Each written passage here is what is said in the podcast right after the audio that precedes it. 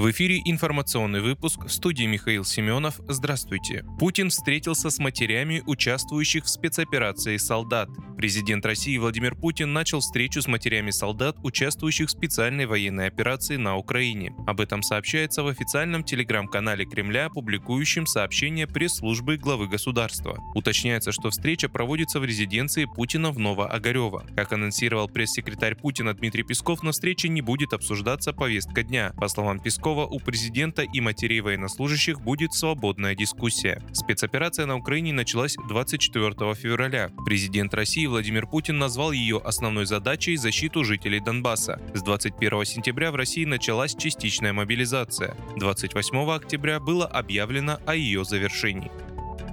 Российские войска ликвидировали польских наемников под Харьковом. Российские подразделения за сутки уничтожили до 200 польских боевиков и более 100 наемников иностранного легиона, говорится в сотке Минобороны о ходе специальной военной операции от 25 ноября. В результате ударов высокоточным оружием ВКС России по 3 пунктам временной дислокации польских наемников в районе населенного пункта Великие Хутора Харьковской области уничтожено до 200 боевиков, указано в документе. Более 100 боевиков из иностранного легиона удалось ликвидировать в районе Северска и Славянска в Донецкой Народной Республики. Центр защиты прав граждан помог жильцам заставить коммунальщиков отремонтировать дырявую крышу. Жильцы многоэтажки по улице Орудийная, 32Б в Калининграде были крайне недовольны работой управляющей компании «Мой дом». Еще в прошлом году после жалобы людей жилконтроль провел проверку и выявил повреждения кровли. Коммунальщиков обязали устранить нарушения. ЖЭК устранил их только на бумаге, в отчете перед проверяющими. На деле крыша продолжила протекать. Из-за этого пострадала отделка на потолках и стенах лестничных клеток, повредились внутренние водостоки в подъездах.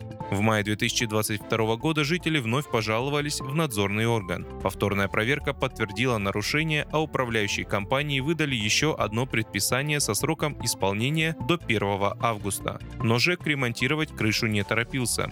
Жильцы пожаловались на свою проблему в Центр защиты прав граждан. Специалисты сказали, что такая халатность ЖЭКа – нарушение жилищного кодекса. Крыша является общедомовым имуществом, следовательно, ремонтировать ее должна управляющая компания. А за неисполнение предписаний ей грозит административная ответственность с наложением штрафов. Правозащитники подготовили обращение со ссылками на нормативно-правовые акты в Министерство жилищного контроля и надзора правительства Калининградской области. В отношении нерадивого ЖЭКа был составлен протокол об административном правонарушении. Материалы дела переданы в суд. Вскоре заявители сообщили в Центр защиты, что коммунальщики наконец-то провели ремонтные работы на крыше.